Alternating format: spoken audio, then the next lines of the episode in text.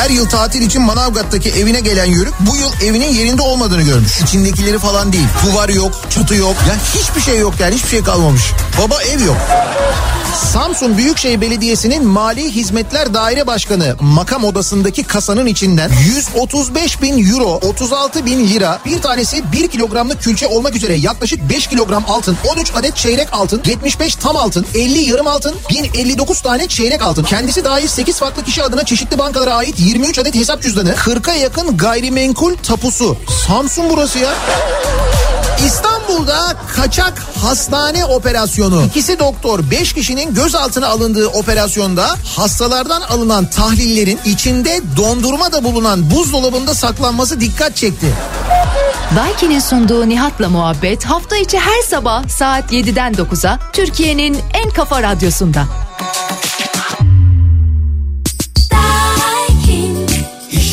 Yerinde dinletir, Daikin, trafikte dinletir. Daikin, doğru hava uzmanı. Daiki'nin sunduğu Nihat'la muhabbet başlıyor.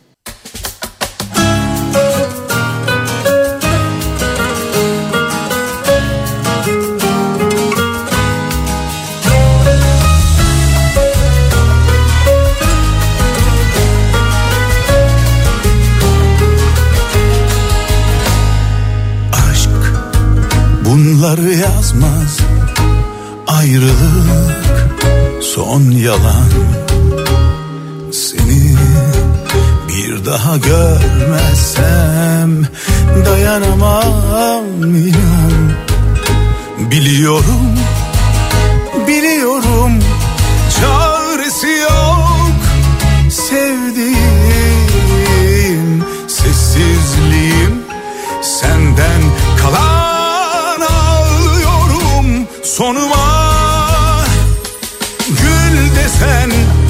gülemem Söz desen veremem. Ayrılık şakası yok bunun. Artık yorgunum biliyorsun Aldığım nefesim yokluğun. Verişi yok bunun. Biliyorsun. Ayrılık şakası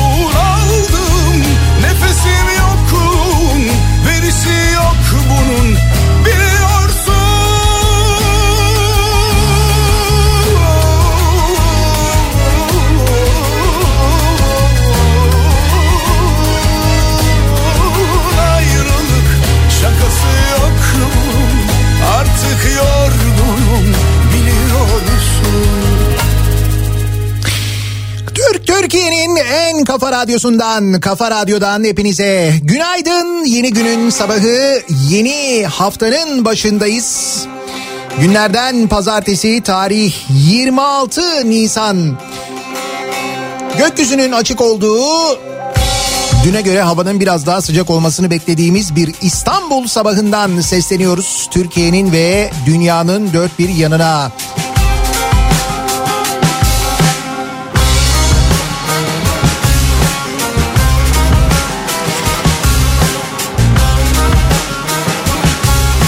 Geride bıraktığımız e, haftanın büyük bölümünde salı gününden itibaren ben yayında değildim. Kafa Radyo'nun e, takipçileri, yayınlarımızı dikkatli takip edenler e, farkına varmıştır. Birçok yayında aslında bir aksama da vardı.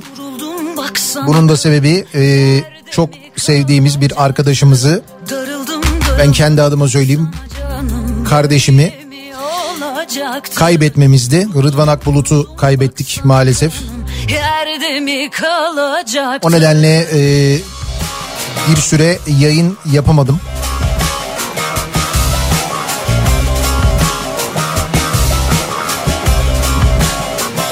Ve fakat bu meslek, bu iş öyle bir iş ki ben annemi kaybettikten sonra da babamı kaybettikten sonra da en fazla bu kadar süre yayın yapamayıp daha sonra yayına başlamak durumunda kaldım. Hele bu dönemde hele bu zamanda hele bir de kendi radyomuzda olunca iş biraz daha tabii önem kazanıyor. O nedenle e, hayatın devam ettiğini anlamak ve e, buna göre davranmak biraz daha elzem hale geliyor. Zor gerçekten çok ama çok zor ama yayındayız. Bir kez daha günaydın.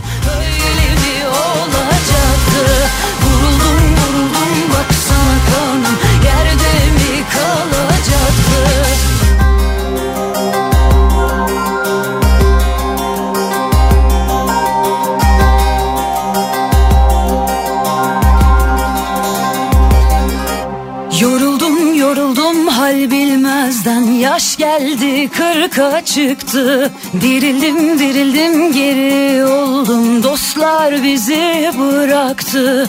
Yoruldum yoruldum hal bilmezden. Yaş geldi kırka çıktı. Dirildim dirildim geri oldum. Dostlar bizi bıraktı. Mahsuni gelir beyler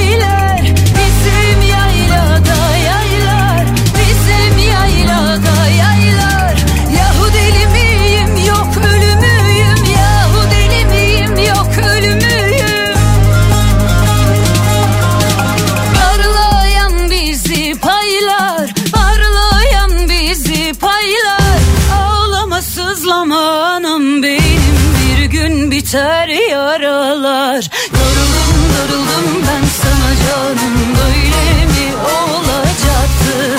Vuruldum vuruldum baksana kanım Yerde mi kalacaktı? Darıldım darıldım ben sana canım Böyle mi olacaktı? Vuruldum vuruldum baksana kanım Yerde mi kalacaktı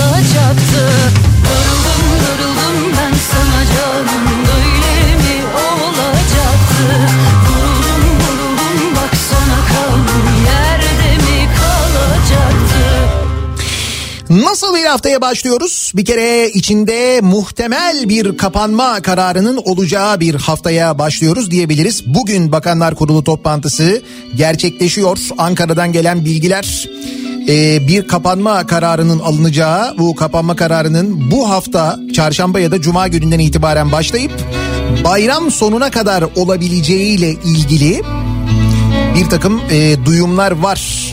Gazeteciler de yazıyorlar. Kaldı ki bilim kurulunun çok öteden beri zaten tam kapanma ile ilgili önerileri olduğu söyleniyor. Öneriler diyoruz diye ve söyleniyor diyoruz. Çünkü bilim kurulu toplantısında ne gibi tavsiyeler alındığını da bilemiyoruz biliyorsunuz. Yarın olduğu yere İyi en azından e, bilemediğimizi biliyoruz. Bu da bir şey yani. Ama dediğim gibi duyumlar genelde bu yönde. Bugün o, o karar gerçekten önemli yamanım zaman zaman ve akşamı bekleyeceğimiz muhtemelen tabii o kararı öğrenmeden önce de epey uzun bir söylev dinleyeceğimiz bir açıklamayı bekliyor olacağız akşam saatlerinde. Kapanma olacak mı, olmayacak mı sorusunun yanıtına bir bakacağız.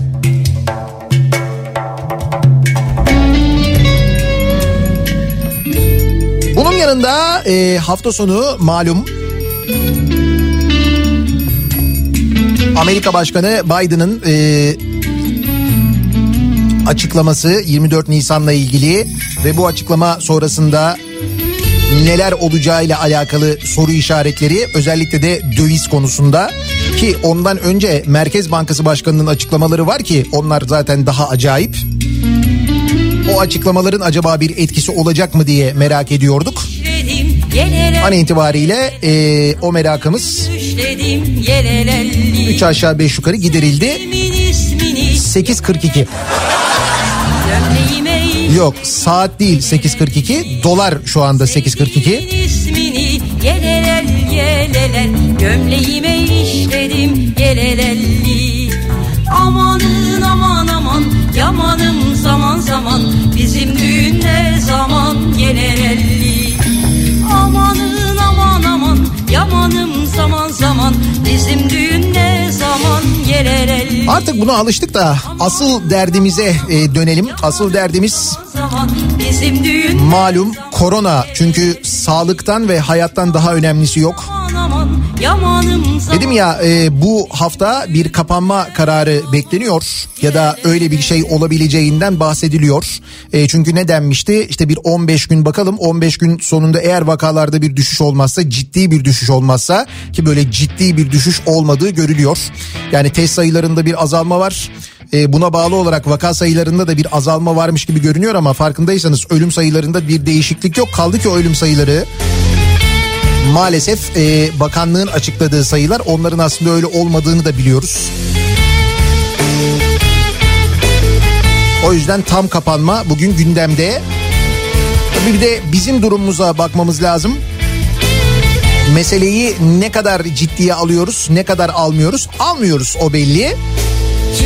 Misal e, dün izlemişsinizdir belki İstanbul'da işte bu hafta sonu yine denetimler yapılıyor.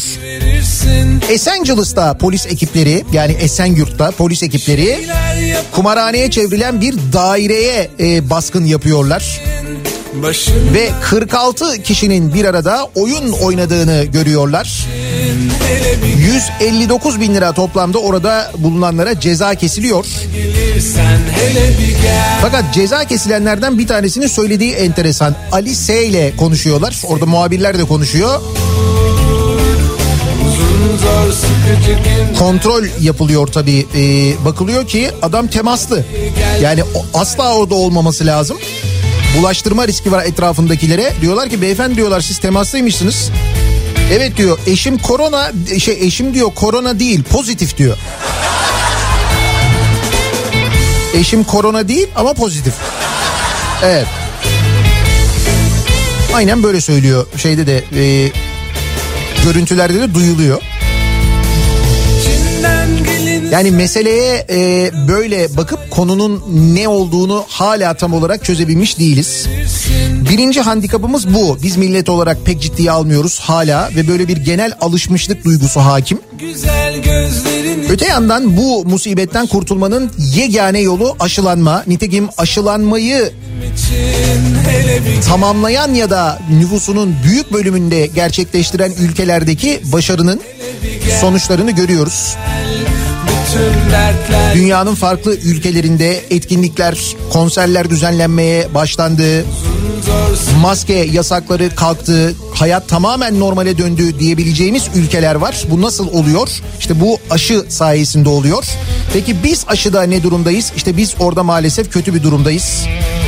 Çünkü günlük aşılanma sayılarına bakıyoruz. Şimdi hatırlarsanız aşılar ilk e, gelmeye başladığında bu aşılar geldiğinde törenler düzenlendiğinde canlı yayınlar yapıldığında ne deniyordu? Türkiye'deki sağlık sisteminin ne kadar yaygın olduğundan övgüyle bahsedilip günde bir buçuk milyon iki milyon aşı yapabiliriz deniyordu değil mi? Hatırlıyorsunuz değil mi bunu? Günde bir buçuk iki milyon kişi aşılanabilir deniyordu ki bu hakikaten çok yüksek bir rakam. Sıkıcı günler yazık olur Ama olmayacak bir şey de değil. Yeter ki aşı olsun. Nitekim Amerika'da günlük aşılamanın 4 milyonları e, gördüğünü biliyoruz. Yani siz eğer aşınız varsa e, ve yaygın bir hizmet ağına sahipseniz ki bizde işte aile hekimlikleri falan kastediliyordu. O nedenle e, günde bir buçuk milyon iki milyon kişi aşılanabilir deniyordu. Peki hiç merak ettiniz mi mesela günde kaç kişi Türkiye'de aşılanıyor? Mesela dün kaç kişi aşılanmış ya da ortalama mesela günde kaç kişi aşılanıyor Türkiye'de? İşte bunun rakamı gerçekten çok... E, çok çok az işte o yüzden bir buçuk milyon rakamını özellikle altını çizerek söylüyorum. Günlük e, 30 bin kişi aşağı yukarı aşı oluyor Türkiye'de 30 bin. Şimdi bir buçuk milyon nerede 30 bin nerede? Bu neden kaynaklanıyor? Bu aşı olmamasından kaynaklanıyor. Yani o 60 milyon e, geliyor 50 milyon geldi 100 milyon için anlaşma yaptık falan onların hepsinin sadece laftan ibaret olduğunu maalesef bu acı rakamlarla görüyoruz. Boşanmış kalp zemberekten Zehrimiz çok engerekten Salgından çıkışın tek yolu olan aşılamada 100 gün geride kalırken hatta 100'ü de geçtik artık. Toplam 21 milyon doz uygulandı. 2 doz yapılanların sayısı günlerdir 8 milyonun altında. Aşı temininde sıkıntı olduğunu belirten İzmir Tabip Odası Başkanı Lütfi Çamlı ilk gruptan sonra program karman çorman oldu demiş. Profesör Doktor Mehmet Ceyhan'dan da uyarı gelmiş. Aşı kararsızlığını bekliyorduk. Önceden tedbir alınmalıydı. Günlük 30 binle etkisini gözlemleyemeyiz. Bu hızla Türkiye'nin aşılanması yıllar sürer demiş. İşte maalesef o kısım gerçekten çok kötü. O aşılanma kısmı, aşılanamama kısmı daha doğrusu.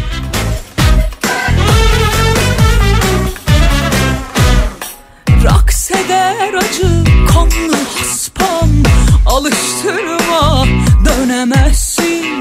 Felek oynama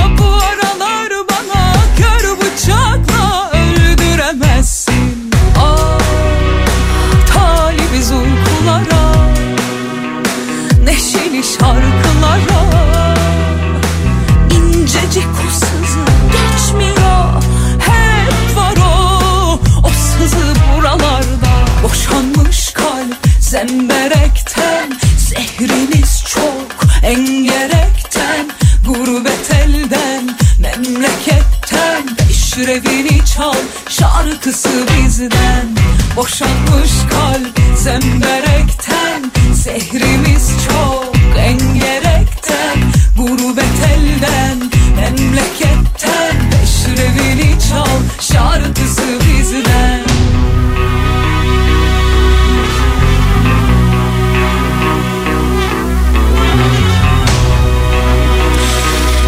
Bırakın bir haftayı. Aslında Türkiye'de iki gün bile çok uzun bir süre. Dolayısıyla geride kalan e, hafta tabii yaşanan çok olay çok hadise var ama sadece iki gün geride bıraktığımız hafta sonu bile yeterli ki bunun içinde bir de 23 Nisan Ulusal Egemenlik ve Çocuk Bayramı vardı biliyorsunuz Cuma günü. 23 Nisan'a dair haberler bunun yanında Tam da böyle 23 Nisan'da üstelik çocuklar üzerinden üstelik Aile Bakanı'nın hem de yeni Aile Bakanı'nın yaptıkları yani konuşacak çok konu var. Yeni maaşlar öğreneceğiz birazdan. Zehrimiz çok engerekten Gurbet elden memleketten Elbette Canikos'u haberleri var. bizden Peki 3 günlük sokağa çıkma yasağı ve sonrasında ilk mesai günü acaba nasıl bir sabah trafiğiyle işe gidiyoruz? Hemen dönelim trafiğin durumuna şöyle bir bakalım.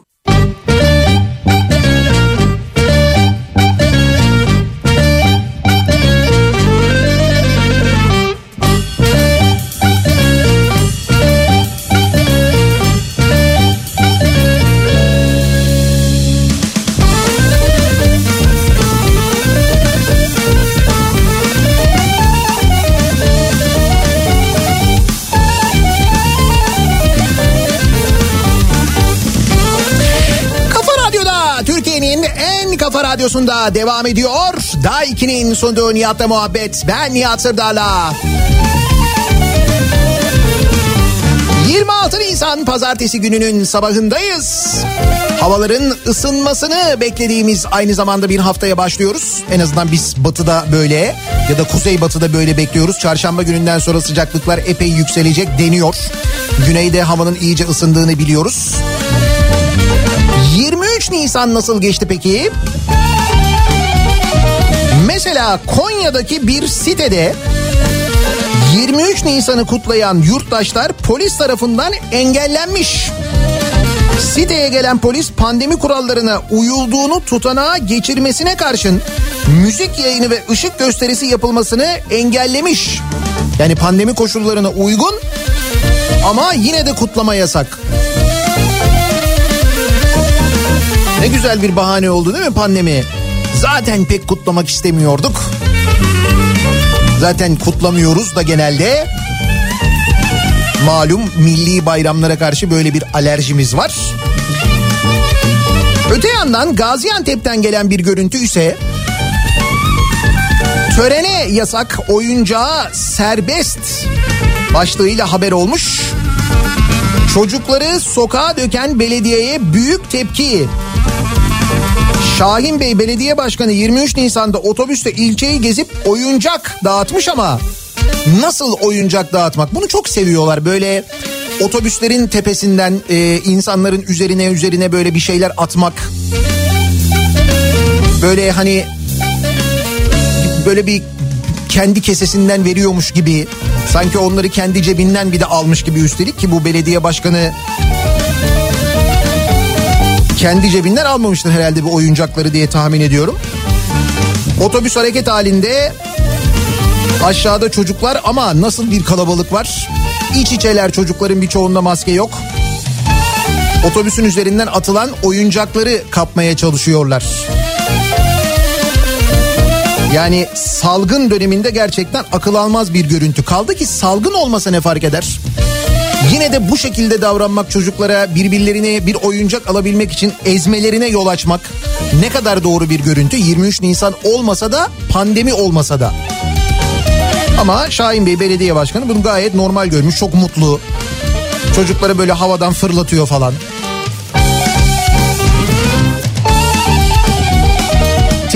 Gelelim oradan. Mesela Tekirdağ'da Hayrabolu Belediye Başkanı 23 Nisan'da işçi eldivenli bir çocukla fotoğraf çektirip küçük ustamız diye sosyal medyadan yayınlamış. Paylaşım belediye çocuk işçi çalıştırıyor diye tepki çekmiş. Başkan inan da yavrumuz babasını ziyarete gelmişti. Onun eldivenlerini giymiş dedi. Ancak çocuğun daha önce parke döşerken ve traktör kullanırken görüntüleri de ortaya çıkmış. Bayağı çalıştırılan bir çocukla belediye başkanı üstelik 23 Nisan diye fotoğraf çektiriyor ve bunu paylaşıyor. Küçük ustamız diye. Hiç anlamadınız değil mi 23 Nisan'ı yani hiç.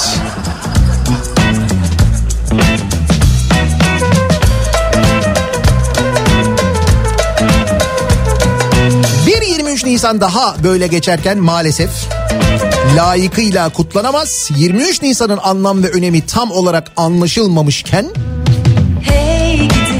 o sırada İstanbul'dan gelen bir dolandırıcılık haberi. söyle söyle 4 kilo sahte altını 130 bin dolara satıyorlar. Kimler?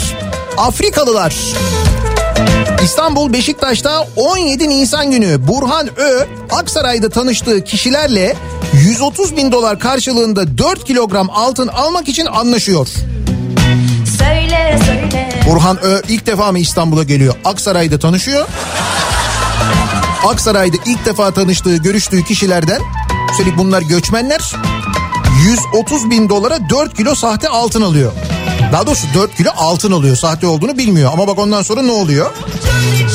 Burhan Ö ve eşi lüks bir otelde bu kişilerle buluştu. Şüpheliler Burhan Ö'ye 4 kilo altın teslim etti. Bir gün sonra kuyumcuya giden ikili altınların sahte çıkması üzerine dolandırıcılardan paraların iadesini istedi. Şüpheliler Burhan Ö'ye 130 bin dolar verip otelden ayrıldı. Demişler ki tamam biz parayı iade edelim demişler vermişler. Sonuç paralar da sahte.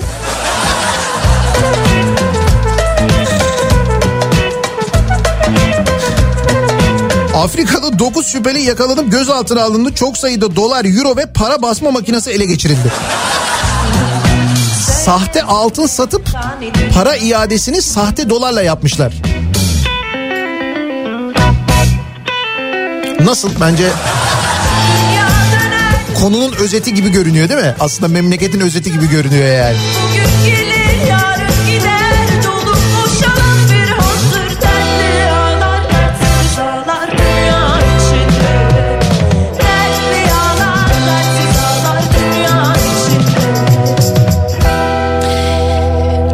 sonunun bir başka haberi daha. İstanbul'da uzun zamandan beri tartışmaları devam eden halk ekmek büfeleri, yeni halk ekmek büfeleri e, kuruyor İstanbul Büyükşehir Belediyesi. Ancak bu büfeler ilçe belediyelerinin ama AKP'li ilçe belediyelerinin hedefinde o büfeleri kaldırmak için uğraşıyorlar. Peki bu büfeler ne yapıyor? Halk ekmek büfeleri ucuza ekmek satıyor.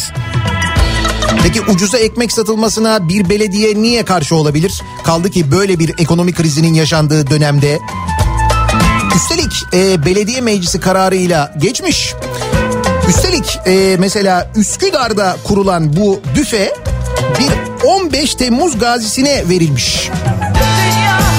Öyle denilmiş ya şehit ailelerine, gazi ailelerine e, verilecek bu büfelerin işletmesi denilmiş ve gerçekten böyle bir gaziye verilmiş. Ama ne olmuş? Üsküdar'da Ünalan ve Bulgurlu mahallelerine kurulan iki yeni halk ekmek büfesi Üsküdar Belediyesi zabıta ekipleri tarafından kaldırılmaya çalışılmış. Bunun üzerine İstanbul Büyükşehir Belediyesi zabıta ekipleri de Söyle söyle kaldırılmaması için büfeleri nöbete başlamışlar. Nöbet tutmaya başlamışlar. Tebrik ediyoruz Üsküdar Belediyesi'ni gerçekten bu hassas tavrından ötürü. Artık neyin hassasiyetiyse kaldırım işgali mi diyorlar buna bahane nedir? Ki belediye meclisi kararıyla e, kurulduğunu da ayrıca söyleyelim o e, büfelerin oraya. Ama işte meselenin ne olduğunu 3 aşağı 5 yukarı artık hepimiz biliyoruz herhalde. Ha bu ne oluyor? Bu işe yarıyor mu? Mesela hizmet yaptırmamak, hizmet yaptırmamak için böyle şeyler yapmak işe yarıyor mu? Yarıyor, yarıyor. Siz böyle yapın, böyle devam edin. Ya mesela iki kere seçim yapıldı anlamadınız. İkincide ne olduğunu da gördünüz. Ona rağmen böyle yapmaya devam ediyorsunuz ya bu çok iyi yani. Patates dağıtılıyor ya patates soğan dağıtılıyor. Hani üreticinin elinde kalan patatesler alınacaktı dağıtılacaktı falan. Kocaeli'ne bağlı Gebze Belediyesi'nin vatandaşa dağıtılmak üzere teslim aldığı patates ve soğanlar belediyeye verilmiş. Belediye dağıtsın denilmiş. Devlet alıyor ondan sonra belediyeye veriyor. Belediye de bunları dağıtacak. Peki belediye ne yapıyor? Belediye tarikat çalışmalarıyla bilinen Huzur Gönüllü, Gönüllüler Eğitim Vakfı'nın araçlarına yükleyerek dağıtıma çıkarıyor. Gebze Belediyesi'ne ait soğan ve patates yüklü kamyonet Darıca ilçesindeki Huzur Gönüllüler Eğitim Vakfı otoparkına çekilmiş. Patates ve soğan çuvalları vakfa ait araçlara yüklenmiş gezdirme gezdirme ve vakıf tarafından destek sağlanmışçasına dağıtmışlar. Patatesleri, soğanları iyi mi? Devlet alıyor, devlet belediyeye veriyor, belediye tarikata veriyor. Şeriban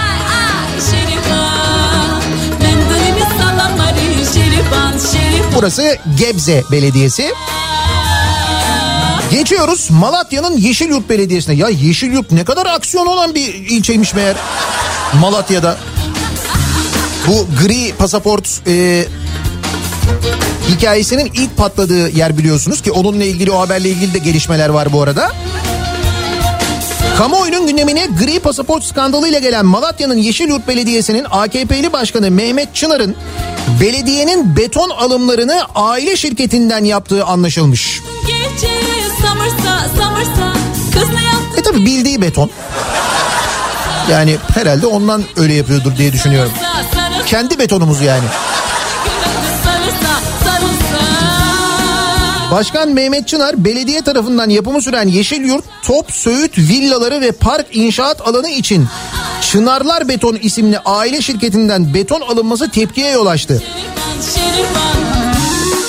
Malatya'da gaz beton, hazır beton alınacak başka firma yok mu diye sormuşlar. Belediye başkanı da açıklama yapmış demiş ki civarda başka firma yok. Ne kadar civarda? Mesela bu mu yani bahane gerekçe bu mu?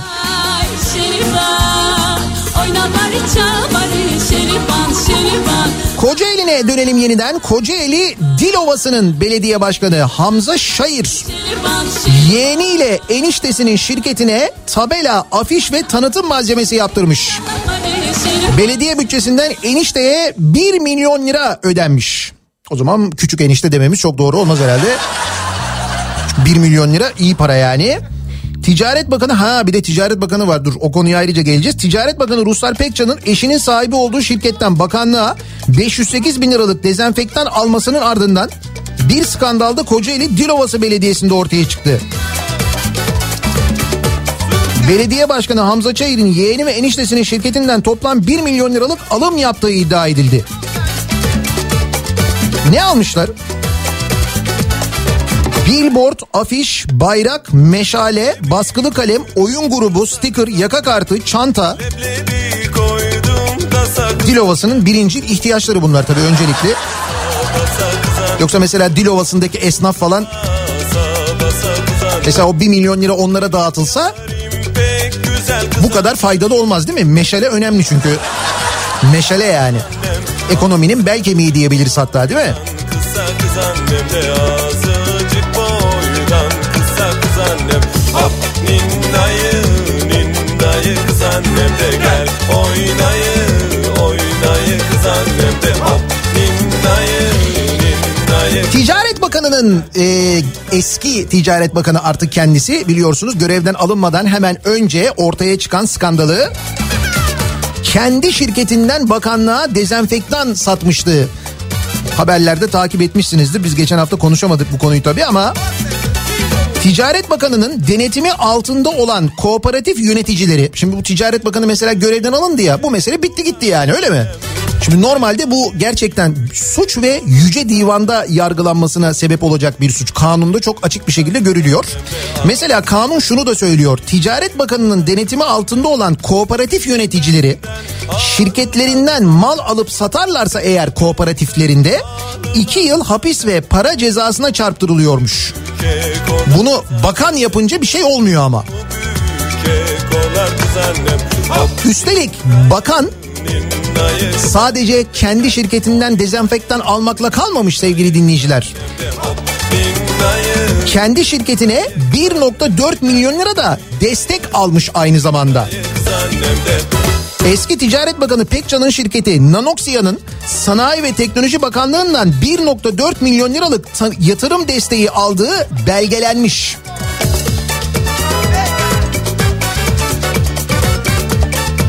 Ve bu böyle gayet normal bir şeymiş gibi karşılanıyor ya. O çok acayip gerçekten de. Hatta ben size bir şey daha söyleyeyim. Bu e, eski Ticaret Bakanı ile ilgili.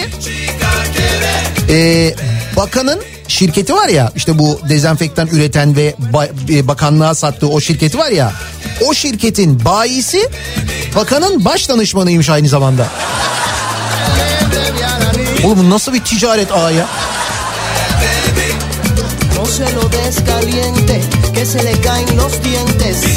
Kendi bakanlığına ürün sattığının ortaya çıkmasının ardından görevden alınan Ruslar Pekcan'ın şirketinin bayiliğini bakanlıktaki baş danışmanının yaptığı ortaya çıkmış. Skandal satışı ortaya çıkaran Oda TV'den Can Özçelik konu hakkındaki haberlerini sürdürüyor. Özçelik şimdi de Pekcan'ın bayisinin bakanlık danışmanı olduğunu ortaya çıkarmış. Ruslar Pekcan'ın eşi Hasan Pekcan'ın yönetim kurulu başkanı olduğu Nanoxia firmasının ürettiği dezenfektanların bayiliğini bakanın baş danışmanlığını yapan Cihat Alagöz'ün şirketi ALZ Grup yapıyormuş. Nasıl sistem? Hiç yabancı yok. Tamamen güven esaslı.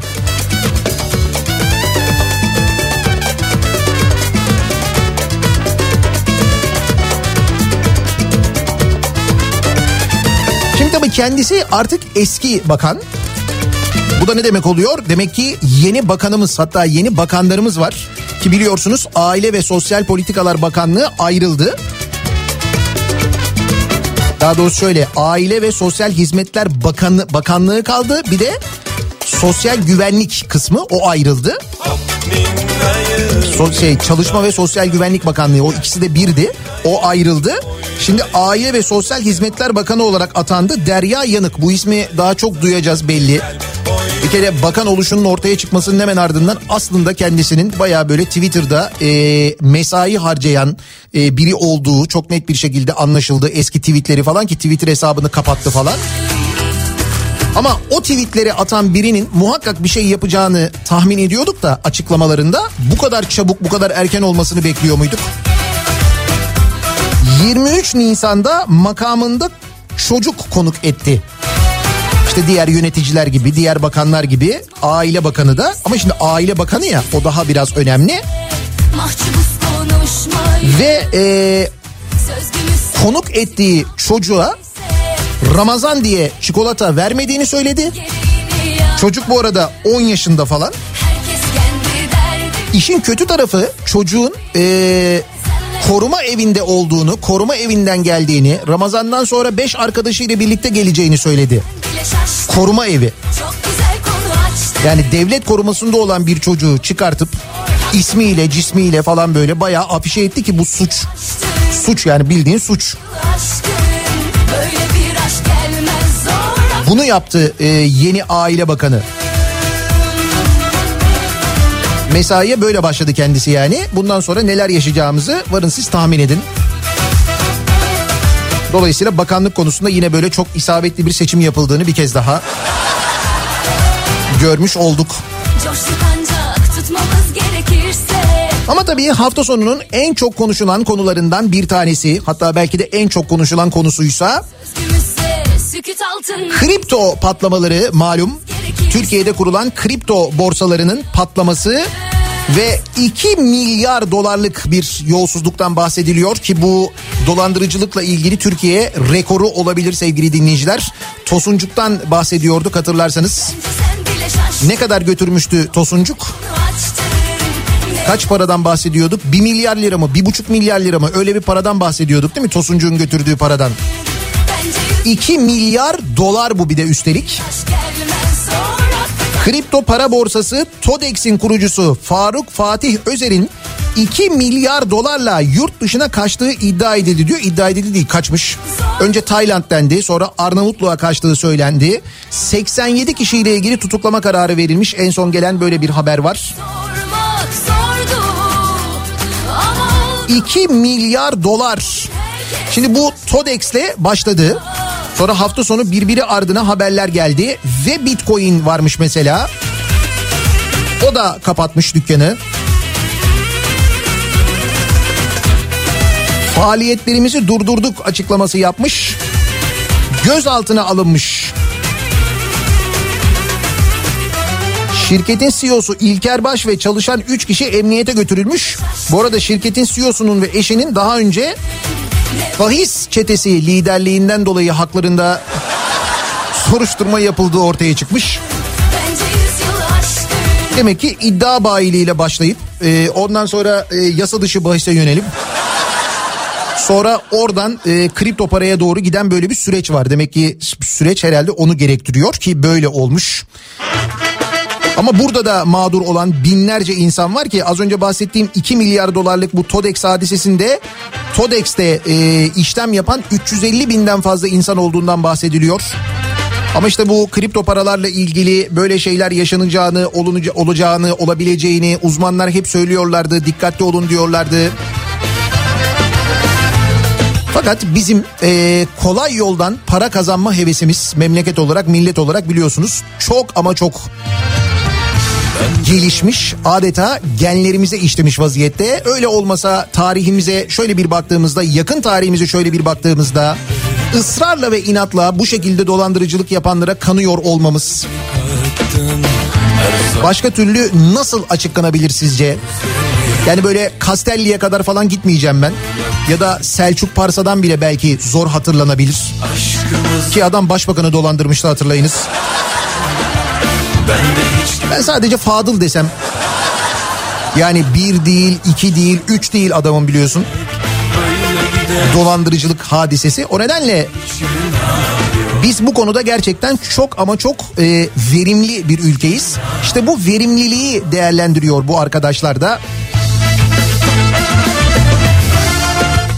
Ve maalesef hiç ama hiç şaşmıyor.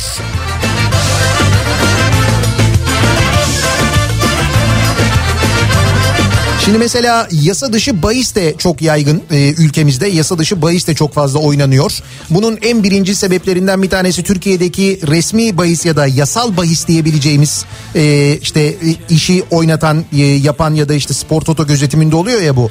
Buradaki oranların çok düşük olması ki bunların da yükseleceği söylenmişti özelleştirildikten sonra o da yalan oldu çok değişecek falan deniyordu. Bir numara değişmedi. Hal böyle olunca daha yüksek oranda daha çok para kazanayım diye e, yurt dışı siteleri üzerinden yasa dışı bahis oynanıyor. Peki bu yasa dışı kumar bahis ha bu arada sadece bahis de yok mesela yasa dışı kumar da oynanıyor aynı zamanda internet üzerinden değil mi? İnternet üzerinden bir takım sitelere bağlanıyor kumar oynanıyor ki ne kadar e, bir para dönüyormuş biliyor musunuz? 100 milyar civarında yasa dışı sanal kumarda dönen bir para varmış Türkiye'de. 100 milyar lira. Rakama bakın. Peki 100 milyar lira dönen bu e, yasa dışı sanal kumarla ilgili Devlet nasıl bir e, takip yapıyormuş? E, onu da Sayıştay raporundan öğreniyoruz. Milli Piyango İdaresi'nin hesapları geçtiğimiz hafta Meclis Kit Komisyonu'nda de, e, denetlenmiş ya da bu haftada denetlenecekmiş aynı zamanda. Sayıştay'ın denetimlere esas olan raporlarında yasa dışı sanal kumarla ilgili önemli tespit ve uyarılar yer almış. İşte bu bahsettiğimiz 100 milyar liralar falan bunların hepsi Sayıştay raporlarında olan e, bilgiler. Fakat Sayıştay raporlarında olan enteresan bir bilgi var. E, Milli Piyango İdaresi bu yasa dışı kumarı denetliyormuş. Ee, nasıl denetliyormuş? Mesela bu 100 milyar lira dönen yasa dışı kumarla ilgili misal kaç kişi çalışıyormuş? Biliyor musunuz kaç kişi çalışıyor olabilir bu konuyla ilgili? Bunun denetlenmesi, takibi falan bununla ilgili. Cevap veriyorum 3.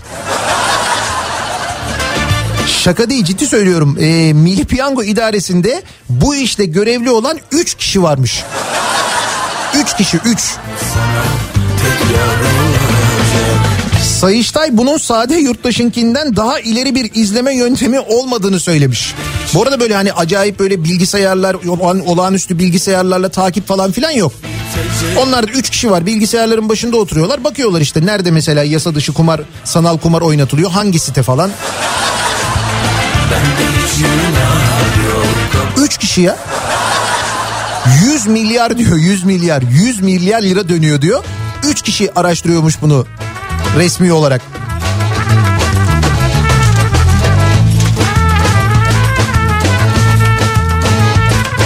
İşte umut dünyası umut. Kazanır mıyım acaba kolay yoldan daha hızlı para?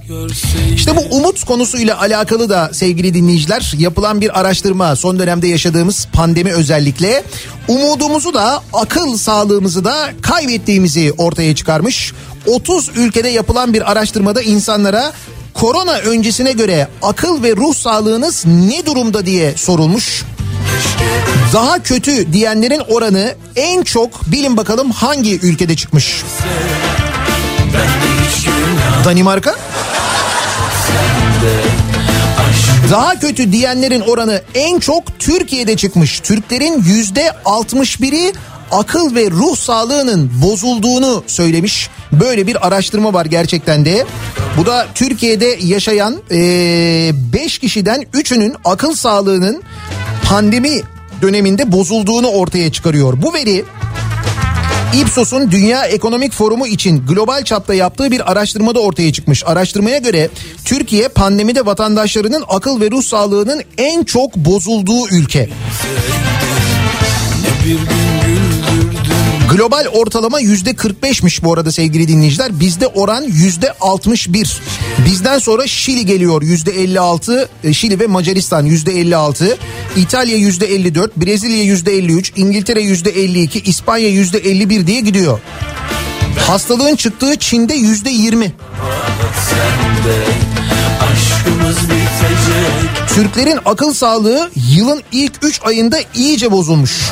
Yılın ilk 3 ayında iyice artmış. Bende hiç günah yok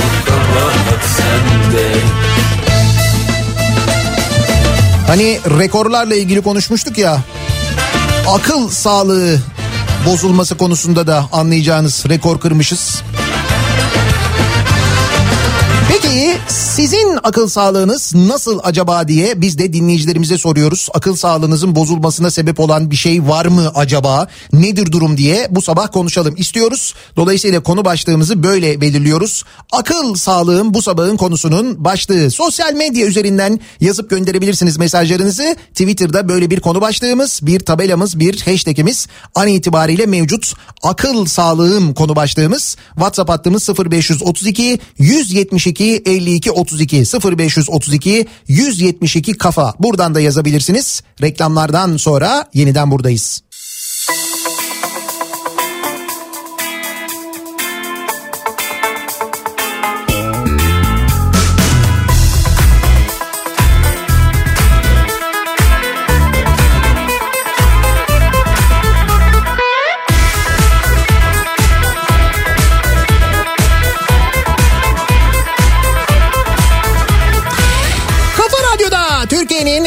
Kafa radyosunda devam ediyor. Daha 2'nin sonunda Nihat'la muhabbet. Ben Nihat Sırdar'la. Pazartesi gününün sabahındayız. Tarih 26 Nisan 8'i 2 dakika geçiyor saat.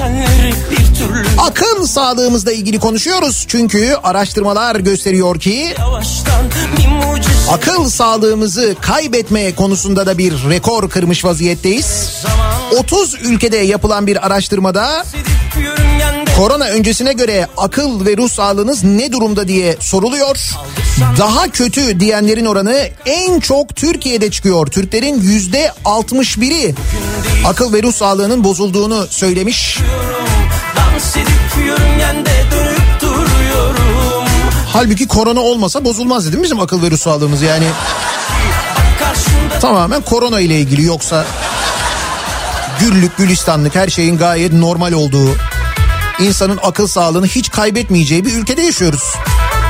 Ne mesela akıl sağlığımızı bozabilir ki? Misal yeni e, aile bakanı fırsat ver bekliyorum Beni görsen istiyorum Çok mu fazla oluyorum Üzmeme bizi başka Aile Bakanı 23 Nisan'da çocuk konuk ediyor. Koltuğuna çocuk oturtuyor. Ondan sonra diyor ki Ramazan olduğu için diyor çikolata veremiyoruz ona diyor. Niye? Çocuk oruçlu mu? Çocuk zaten korkudan tir tir titriyor kameraların önünde. Üstelik çocuk bu arada koruma evinden gelen bir çocuk. Devlet korumasında olan bir çocuk bu şekilde aslında taciz ediliyor. Belki bak duruyor Ara Ama öğreniyoruz ki bakan oruç tutuyor değil mi?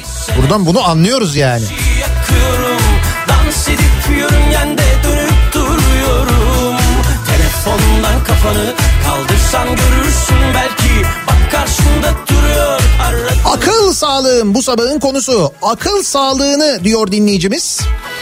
Yazdan kal, yazdan salamuraya yatıracaksın. Biraz sirke, birkaç diş de sarımsak koydun mu? Bozulma, mozulma hiçbir şeycik olmaz diyor.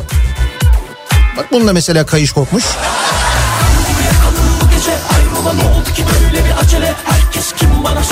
hele Bırak konuşsunlar başkan Biz bize sofrayı kurarız Ortaya rakıyı da şarabı da koyarız. Gelen ağam giden paşam. Kim tutar bizi başka? Bugün değilse ne zaman ateşi yakıyorum? Dans edip yörüngende Bu gibi insanların bakan olması akıl sağlığımı bozuyor diyor dinleyicimiz. Az önce bahsettiğimiz Belki bak karşında duruyor aradığım kişi. Derya Yanık yeni aile bakanı. Ne zaman ateşi yakıyorum Ya eski tweetlerini buluyorlar çıkarıyorlar da neler neler. Ondan kafanı kaldırsan görürsün belki Bak karşında duruyor aradığın kişi Akıl sağlığım Türkiye'de ekonomik kriz yok diyenleri dinledikçe daha da bozuluyor. Baksanıza Todex ve Bitcoin, Goldex Coin ekonomik kriz sebebiyle dükkanları kapattı. Keşke devlet destek verseydi buralara. Aslında biraz devlet desteği almak için de uğraşmışlar anladığım kadarıyla ama.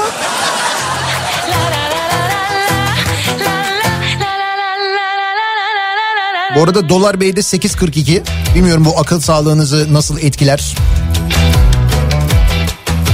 Nedir bu haller hadi açıl yeter Ne kaçak ne göçek ne tuzak E aman of slalom hep hep hep zigzag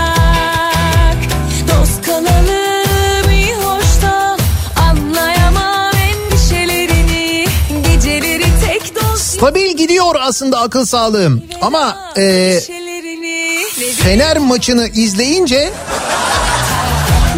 evet genelde ikinci yarılarda bir sıkıntı oluyor.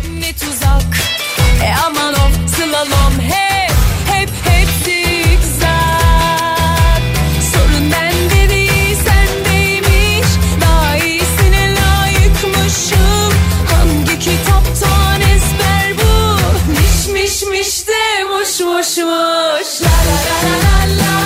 la la Eskiden ekmek aslanın ağzında derlerdi. Şimdi aslan da aç. Akıl sağlığımız nasıl? İsmimiz söylenince dönüp bakıyoruz. Onun dışında maalesef yaşamın içinde değiliz. Orwell'in okyanus okyanus yasındaki gibi 2 artı 2 eşittir 4 değil. 2 artı 2 eşittir 3 olduğunun beynimize işlenmek istenmesi gibi. Akıl sağlığımız bu durumda diyor.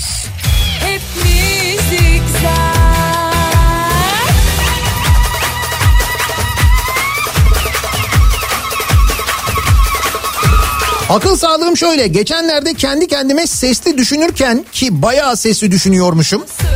Hanım kendi kendine ne konuşuyorsun dedi. Ben de yanımdakini görmüyor musun dedim. Bir saat falan yanıma yaklaşmadı. Durum bu diyor İstanbul'dan Serdar. Serdar güzel bir yöntem bulmuş aslında ama bunu da akıl sağlığına bağlamış.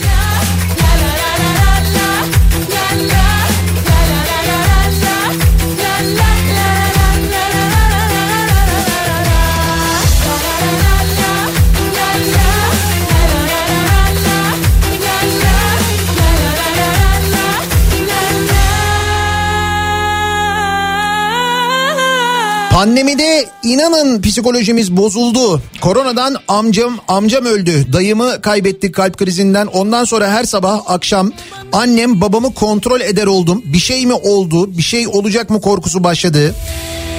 Rüyalar görüyorum sürekli. İşte bu diyorum ya psikolojimizi gerçekten de özellikle hastalık e, çok bozuyor. Hele ki yakınlarınızdan e, birini eğer kaybederseniz hastalık yüzünden Eşim geçen Aralık emekli oldu. Bizim planımız da bahar gibi Ege Akdeniz gezip kesemize gönlümüze uygun bir yere yerleşmekti. Şimdi korona yüzünden her yer ateş pahası. Yine İstanbul'da kaldık. Oynatmaya da az kaldı diyor Şule. Solar güzelliğin kalmaz yüzünde Sensiz can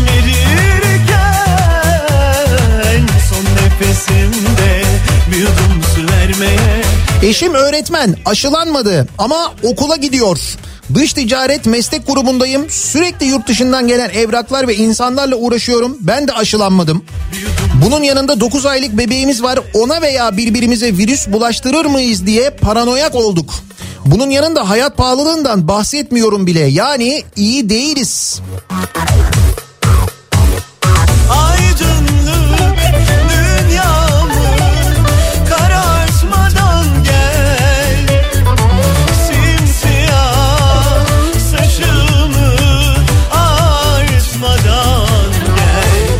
Ödevini yapmayan artık anlamsızlaştığı için her dersi eken öğrencilerime kızamıyorken psikolojilerini düşünüyorken sözde aile bakanının bir çocuğu fütursuzca kullanmasını izleyen bir öğretmen olarak akıl sağlığımı koruyamıyorum artık.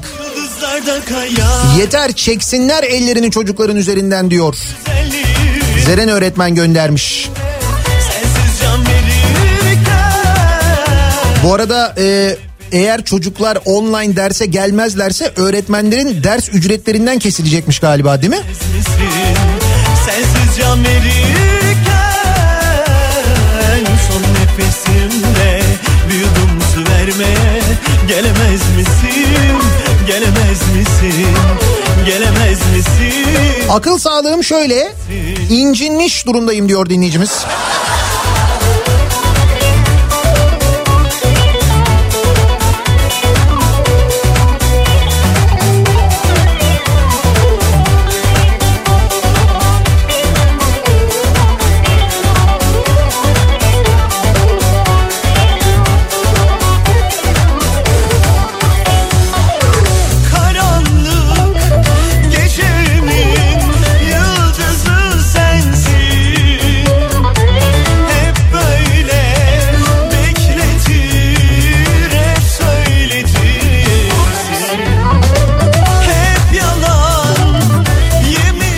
Hepimizin beyni kalbi korona oldu. Üstelik aşı da yok.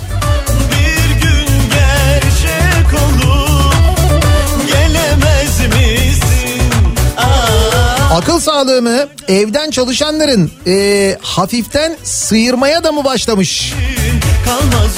O zaman hastanelere gidip oradan çalışsınlar o zaman geçer bence diyor. Nefesimde Sağlık çalışanı bir dinleyicimiz göndermiş. Gelemez misin?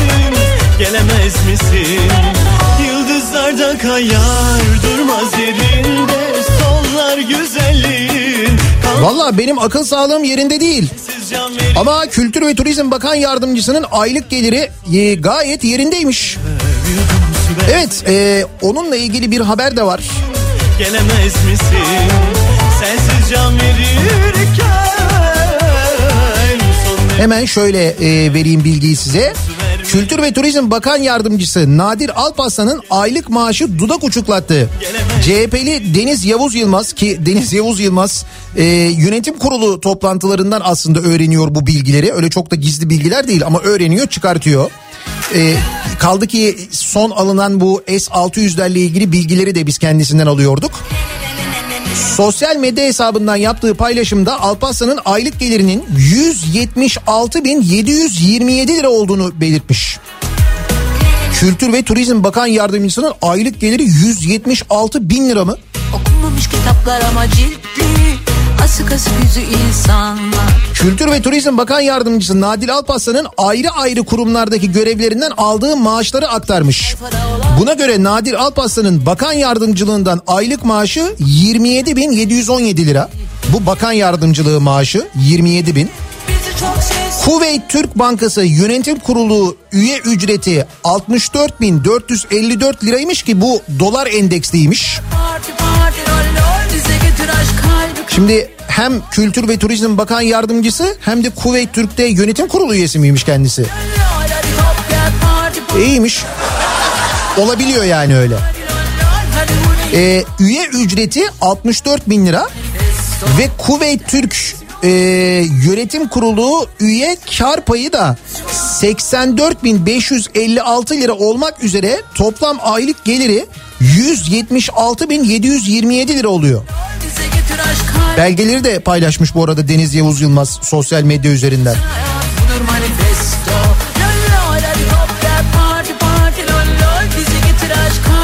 Ben sana bir şey söyleyeyim? Bu da zor mesela. Ayda 176 bin lira maaş alıyor olsan bunda da mesela e, akıl sağlığını kaybedebilirsin. Ne yapacaksın her ay 176 bin lirayı nasıl harcayacaksın? Asık asık yüzü insanlar Yani o da bence akıl sağlığını bozan insanın o yüzden gerek yok. Boş ver. Zor iş yani böyle para kazanıyor olmak. maskesi Harika bu gözülü bir hayal kur La la la la Luna Park sahnesi Tersiz yol yine rüzgara Önümüzde sen bir güz var Akıl sağlığımızı kaybedeceğimize 176 bin lira maaş almayız. Olur biter bence.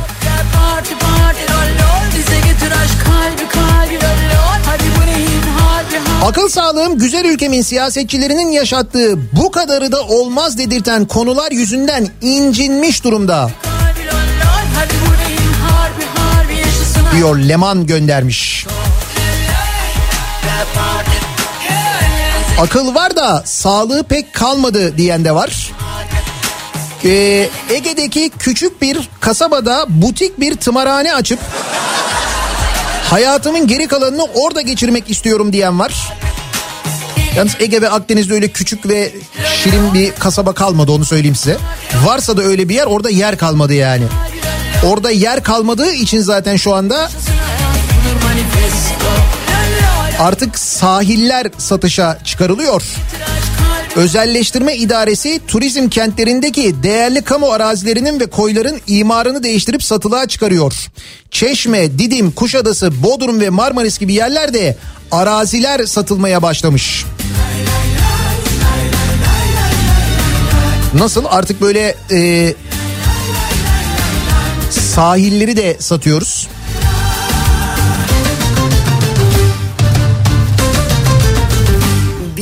Bilsen neler dönüyor şu garip dünyada? Arkadaşlık düşmanlıkla yan yana. Bazen sebep bir aşksa çoğu zaman da para Covid yoğun bakımda çalışıyorum. Karada boğulan insanlar görüyorum. Akıl sağlığım nasıl olabilir diye soruyor bir sağlık çalışanı dinleyicimiz. Düşünsenize bir sağlık çalışanı olduğunuzu ve her gün bu hastalıkla bu şekilde üstelik karşı karşıya olduğunuzu. Affet gitsin aldırma Büyüklük sende kalsın sonunda Sen sarıl o sana sarılmazsa Sen Dün arabanın silecek suyunu sıktım. Arkadaki adamın camına gitmiş. Adam delirdi. Aşağıya insem kesin saldıracaktı bana. Akıl sağlığım yerinde sayılır ama beden sağlığımı da korumam lazım diyor dinleyicimiz.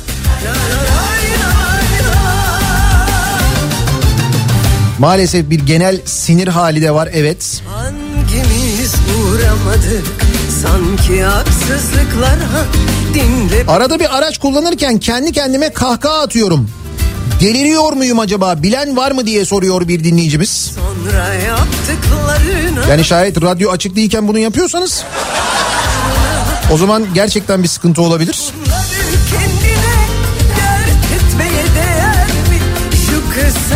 Ömürler yeter mi? Hoş görsen affet gitsin aldırma Kongreler, cenazeler var ama milli bayramlar ve aşı yok. 128 milyar dolar hiç yok derken belediye yardımıyla kaçanları sonra da elektrik şirketlerine sağlanan pandemi desteğini okuyoruz. Sonuç dert bir değil ki ağlayasın, deli bir değil ki bağlayasın.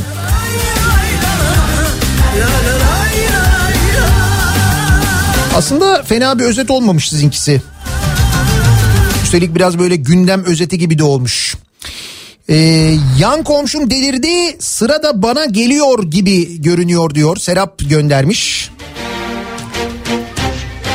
Akıl sağlığım iyi değil ama daha da kötü olmaması için hiçbir haber kanalını iki dakikadan fazla izlemiyorum diyor Armağan.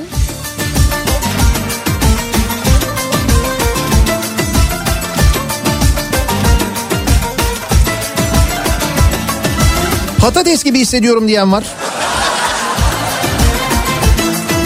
Elde kalmış. Değil mi? Sonra devlet tarafından alınmış. ihtiyacı olana dağıtılacakken tarikatın eline geçen patates. O patates gibi mi hissediyorsunuz yani? Tam kızartmalık. Dönerim etrafında hiç kimse fark etmez Aşk bu göstermez Rüyaların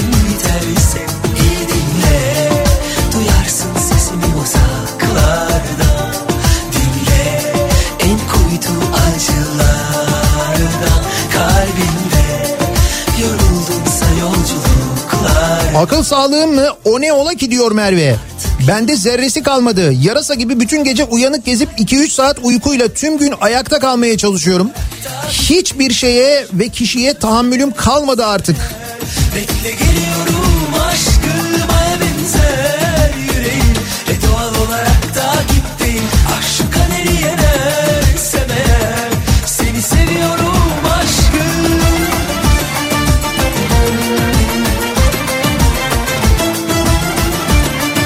Valla bakan ataması yapılan şahıs 10 yaşındaki çocuğa Ramazan dolayısıyla çikolata vermiyor.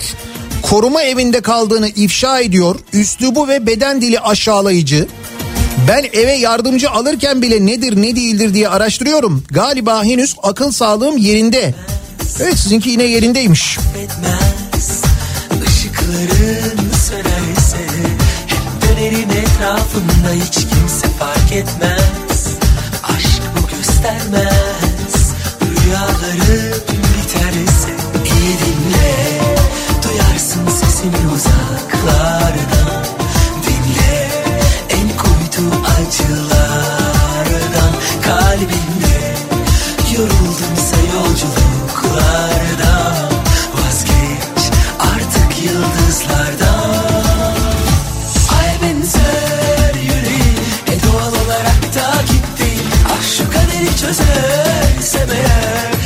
geliyorum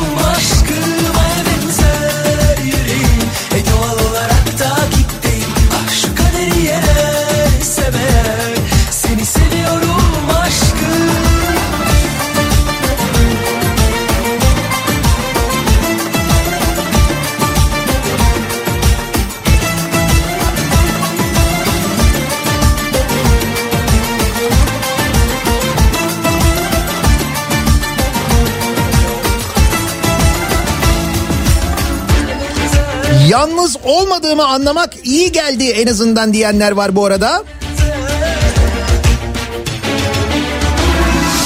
Yani sadece ben delirmemişim ne kadar iyi diyenler var. Bu bile iyi geliyor. Nakliyecilik yapıyorsun. 2300 lira kantar cezası yiyorsun. Mahkemeye başvurdum. Sonuç 900 lira da mahkeme masraflarını yüklediler. Akıl sağlığım kaçtı? 3200 lira oldu şimdi ceza diyen bir dinleyicimiz var. Ee, bakalım henüz 36 yaşındayım. Eskiden böyle değildi demekten kendimi 50 hisseder gibi oldum. Deliriyorum galiba. Düşün 30'lu yaşlardakiler bile bunu söylüyorlar. Eskiden böyle değildi, eskiden böyle değildi diye. Ne kadar eskiden ya?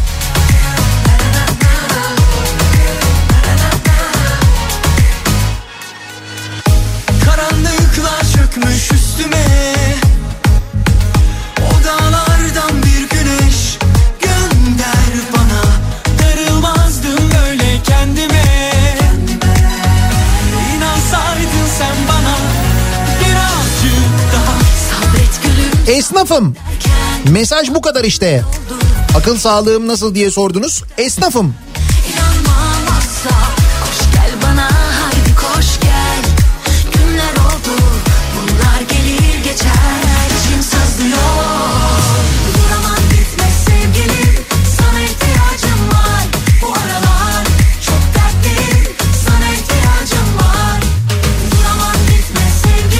Akıl sağlığımız seni dinleyip Fox Haber seyredip olan bitenden haberdar olduğumuz için bozuk. Halbuki A Haber izlesek. Her şey günlük güneşlik. İnanmıyorsan etrafına bak biraz diyor. Bilmem sürekli orayı seyretmek akıl sağlığını düzeltir mi gerçekten de? Emin misiniz? Ege'deki küçük sahil kasabasından bildiriyorum. Burası zaten hazır delirdi. Esnaf ve işletme sahipleri. Hani hani gelip burada mesela huzuru bulurum aklım yerine gelir falan diyorsanız burada da delirdik biz diyorlar. kendime bana Merkez Bankası Başkanı'nın yaptığı son açıklamaları duyunca akıl sağlığım yerle bir oldu. Neymiş pandemiyi yarasız bir şekilde atlatmışız. Müzisyenler mutluluktan ölüyordu herhalde. Evet Merkez Bankası Başkanı öyle bir açıklama yaptı gerçekten de. Nitekim o açıklamanın da etkisini şu anda kurda görüyoruz.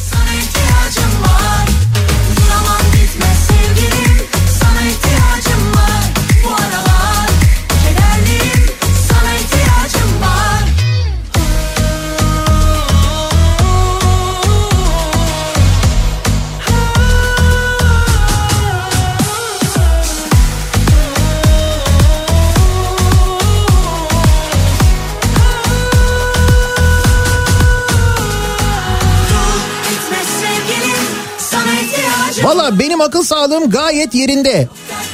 Nasıl peki? Bir sağlık çalışanı olarak nefes bile almadan sürekli çalıştığım için izin bile kullanamazken yüzümdeki N95 maskeyi hiç çıkarmadan çalışırken lebalep kongre iftar yemekleri verilirken ve aile bakanının küçücük bir çocuğa tüm yaptıklarına rağmen hala huni takmıyorsam o zaman demek ki akıl sağlığım yerinde.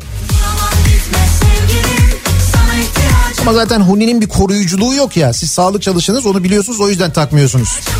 Bence siz de yoksa.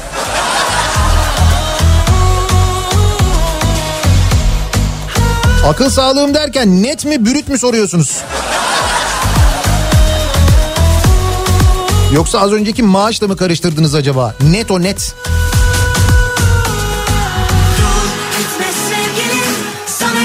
De ki bürüt 171 bin. Ne olacak?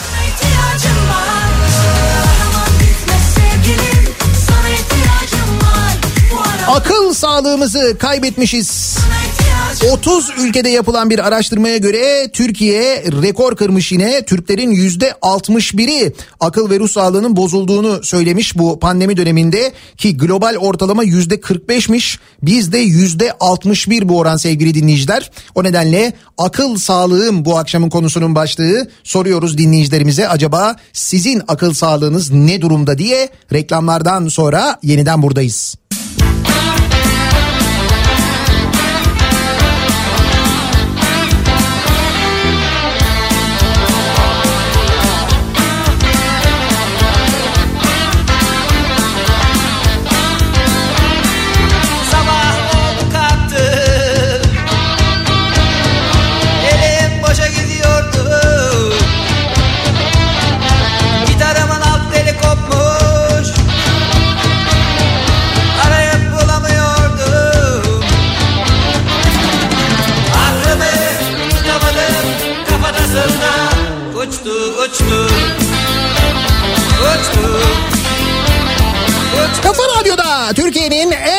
Radyosunda devam ediyor. Daiki'nin sunduğu Nihat'la muhabbet. Ben Nihat Sırdar'la pazartesi gününün sabahındayız. Sekiz buçuğu geçti saat. Akıl sağlığım bu sabahın konusunun başlığı. Yok çok sesli yok tek sesli Uçtu mu gerçekten acaba? Ki araştırmaya göre evet uçmuş. Akıl sağlığım bozuldu diyenlerin en çok olduğu ülke Türkiye. Global ortalama yüzde 45 iken Türkiye'de bu oran yüzde 61. Ulaşmaya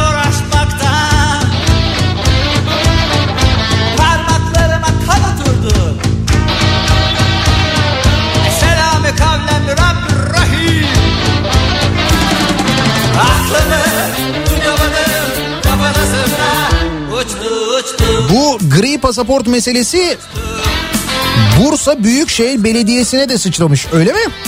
Cep cep Bursa Büyükşehir Belediyesi'ne mi gri pasaportla göndermiş? O hizmet orada da varmış yani. Ay bilsek hangi belediyelerde bu hizmet var hangilerinde yok.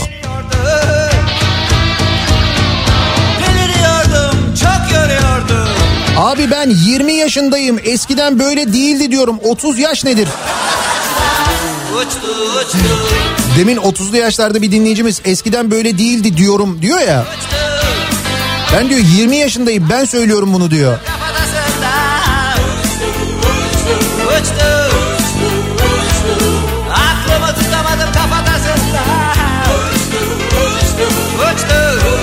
Ülke olarak akıl sağlığımız bitik durumda. Kurları mı düşünelim? Ay sonu nasıl gelecek onu mu düşünelim?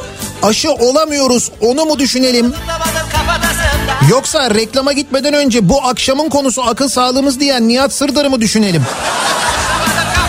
Öyle dedim değil mi? Reklama gitmeden önce öyle demişim ben. Farkında değilim. Herhalde hepinizin akıl sağlığı yerinde değil mi benimki yerinde? Yok ya. Benimki de değil.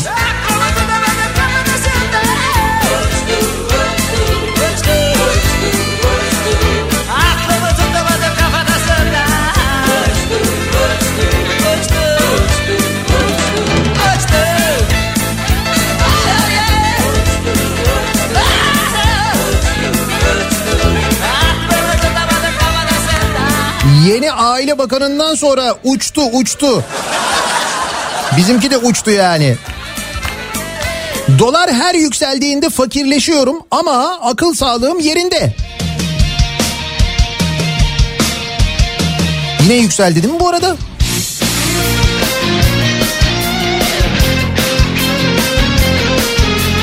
Akıl akıl dediğin nedir ki gülüm? Ben senin için sıyırmayı göze almışım diyor Murat.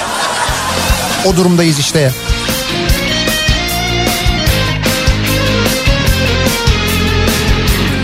Bir imalatçı olarak her boy ve renkte huni üretimimiz mevcut. Deliren arkadaşlara fiyatta yardımcı oluruz diyor Sercan. Hem ekonomiye de bir katkımız olsun. Hakikaten boy boy huni var ya. Bu hunilerin bu en büyük olanını böyle 3 boy göndermiş de Sercan. En büyük olanını e, İzmir'de e, bir abi satıyordu böyle kordonda. Bayağı da böyle e, güzel bir fiyata satıyordu. Mesela bu huni belki 5 lira falandır ya da 10 liradır diyelim ki. Abi böyle 20, 30, 50. Artık neticede huniye alanın ne kadar sıyırdığına göre değişen fiyatlarda. Yağmurlarım yağmaz oldu Çatladı topraklarım ekine Soldu Dipteyim sondayım Depresyondayım. Yalvarırım gel de kurtar. Beni tanıma cümleler içinde kullan. Ben de bir an sandım ama evde Berger ve Komodin'le konuşunca öyle olmadığıma ikna ettiler beni diyor. Güzel en azından sizi Berger ikna etmiş. Ben mesela Çekyat'la epey uzun konuştum. Ne onun bana faydası ne benim ona faydam oldu.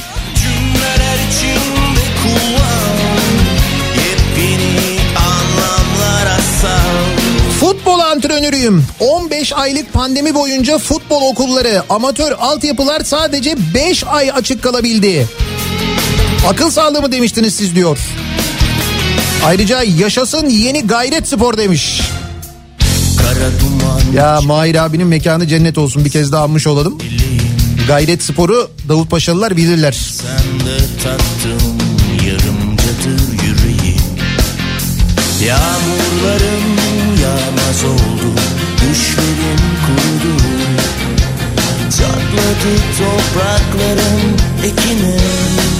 Sayende eşimle birlikte Borgen'i izlemeye başladık. Dün birinci sezon 9. bölümü izledik.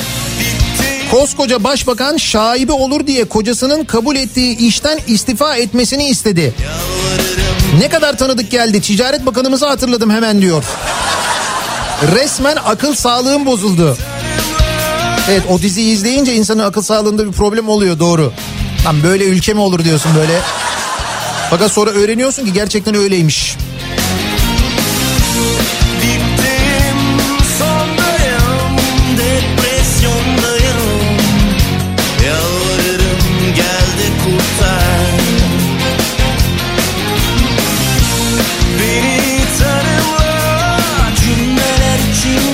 Pandemi başladığından beri evden çalışıyorum.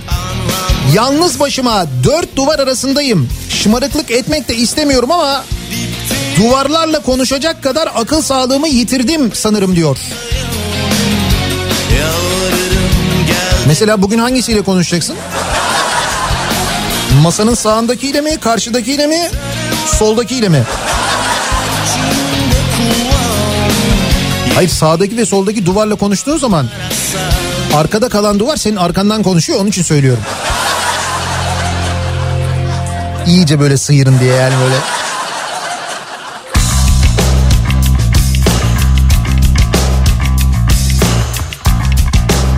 ...50 yaşındayım... ...hayal ettiğim hiçbir şey böyle değildi. Aa niye? Olmadı mı gerçekten?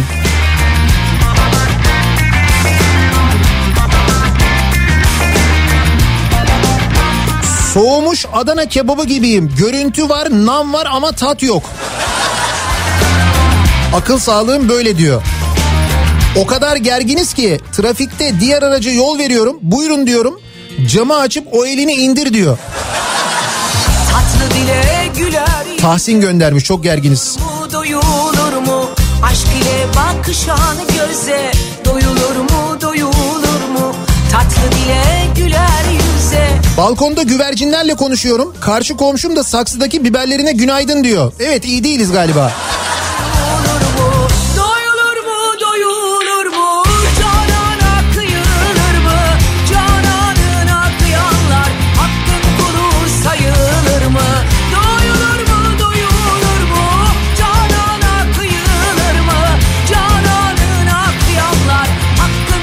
mu fırsatım yok diyen dinleyicimiz var. Ailece Covid olduk. 3,5 yaşındaki kızım, 8 yaşındaki oğlum, eşim ve ben. Eşim ağır geçiriyor. Ben hemşireyim. Biraz daha hafif geçeceğini umuyorum. Ben kendime bakamadım bile. Delirmeye fırsatım yok diyor. Ya bir de sağlık çalışanı olduğunuzu düşünün. Bu dönemde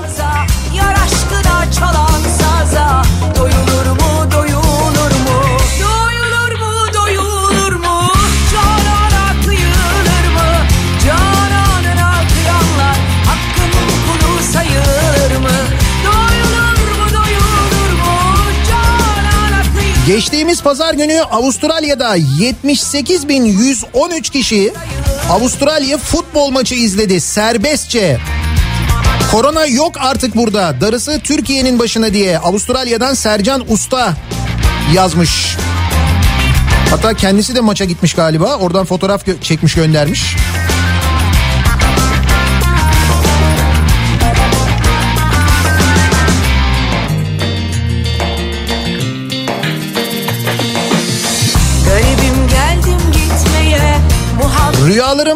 Euro TL kuru 1. 1'e 1. Ve ben dünya turuna çıkıyorum Covid yokmuşçasına. Bence akıl sağlığım gayet yerinde. Evet yani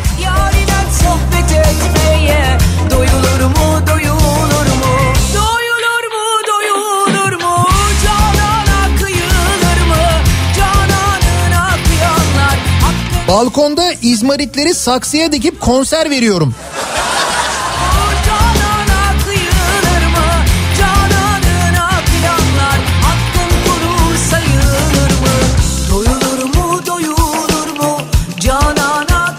Gece yanımda yatan kedim kurabiye ile neredeyse yorgan kavgası yapıyoruz. Akıl sağlığım pek kötü değil herhalde. Yo değil iyi yani sizinki. Kediyle yorgan kavgası yaptığınıza göre?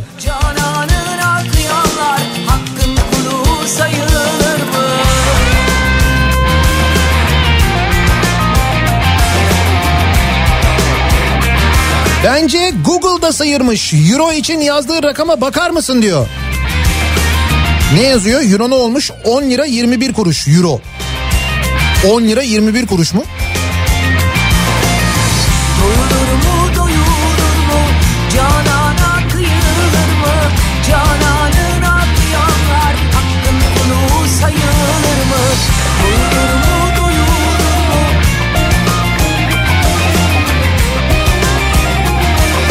Akıl sağlığım bu sabahın konusu.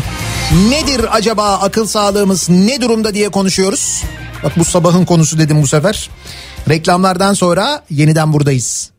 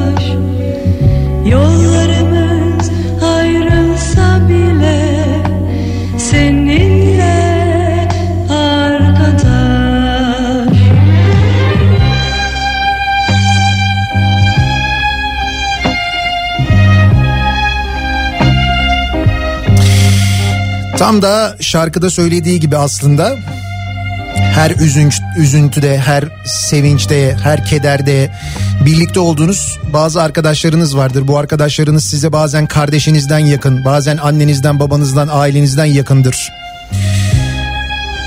Uzun yıllardır takip edenler, dinleyenler Rıdvan'ın ismini zaten radyodan mutlaka duyuyorlardır. Rıdvan bizim sessiz kahramanlarımızdan ama yayınlarımızda sürekli bizimle birlikte olan benim elim, ayağım, her şeyim arkadaşım, kardeşim, dostum her şeyimdi.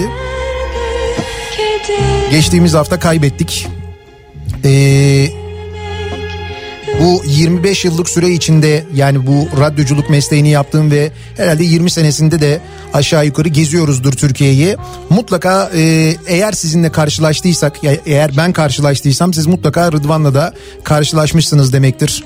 Yaptığımız bütün e, yayınlarda gelip e, yanımıza bizimle tanışmak isteyen dinleyicilerimizle fotoğraflarımızı çeken hepsiyle tek tek ilgilenen Rıdvan'dı işte ya da gösterilerde ön taraflarda böyle koşturduğunu gördüğünüz o sahnede ben sahneye çıkmadan önce en son sahneden bütün kontrolleri yaptıktan sonra inen de oydu.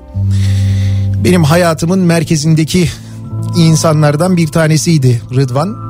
Hatta belki de en merkezindeki insandı ve biz kaybettik. Hala böyle ne yer ne gök ne tam olarak nerede olduğu belli olmayan bir yerdeyim ben kendi adıma.